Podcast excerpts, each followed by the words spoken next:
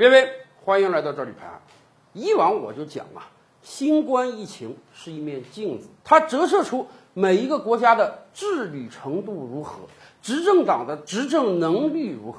比如说，咱们邻邦韩国突然之间爆发，全世界都觉得，哎呀，韩国完蛋了，很有可能韩国全境沦陷呀。结果怎么样？文在寅快刀斩乱麻，一个月的时间控制住了。今天韩国几乎也可以称之为世界上最安全的国家了。所以啊，韩国老百姓用选票奖励文在寅。文在寅在今年四月份的支持率高达了百分之七十，执政党在选举中大获全胜，获得了百分之六十的席位。是的，你搞得好，老百姓安心，自然我要继续的选你。那么搞得不好呢？把你选下来是最基本的，而且还要惩罚你。因为你疫情搞得一塌糊涂啊！你不光是执政能力弱，你更是在杀人呢。就在这两天，巴西有六十多个团体，将近一百万人联合到国际刑事法院告，告谁呢？告巴西的总统博索纳罗。他们说，博索纳罗犯有种族灭绝罪。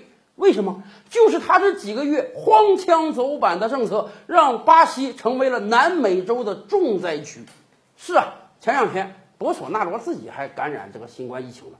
按道理讲，这个事儿如果放在别的国家，国家领袖那简直是身先士卒啊，自己都感染这个病了啊，那老百姓应当对他有很多同情啊，他的支持率应该攀升啊。然而在巴西不是这样的，巴西老百姓认为啊，你完全是自己作的。更何况，你作为总统，你身边有顶级的医疗资源，两个礼拜时间你治好了，你没事了，你又乱扑腾了。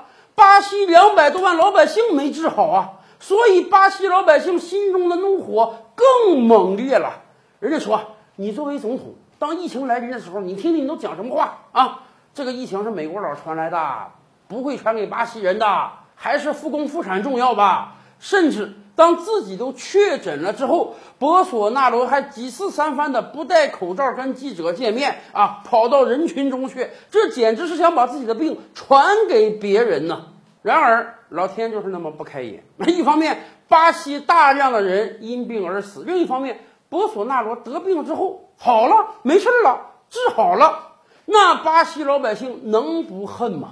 巴西老百姓给他总结啊，今天。妨碍巴西疫情的罪魁祸首是谁呢？就是他们的总统博索纳罗。这几个月以来，他已经开除掉了两任卫生部长。开除原因很简单，不是你防控疫情不力，是你防控疫情防控的太好了，管得太死了，所以我要把你撤掉。巴西国会本来有大量的防控疫情的法案，全都被他否决了，所以。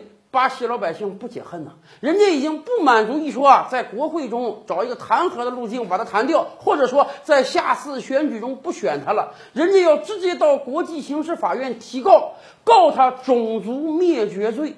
我们可以算一算，今天巴西确诊两百多万，这还只是开始，未来巴西确诊五百万、一千万，甚至死掉十万、几十万人，那都是有可能的。这些账要算在谁头上？当然是博索纳罗头上，所以巴西老百姓才要提告。当然，博索纳罗被告了，我们就想啊，其他那些国家呢？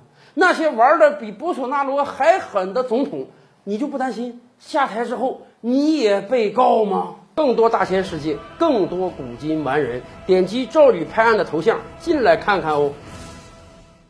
赵吕拍案，本回书着落在此。欲知大千世界尚有何等惊奇，自然是且听下回分解。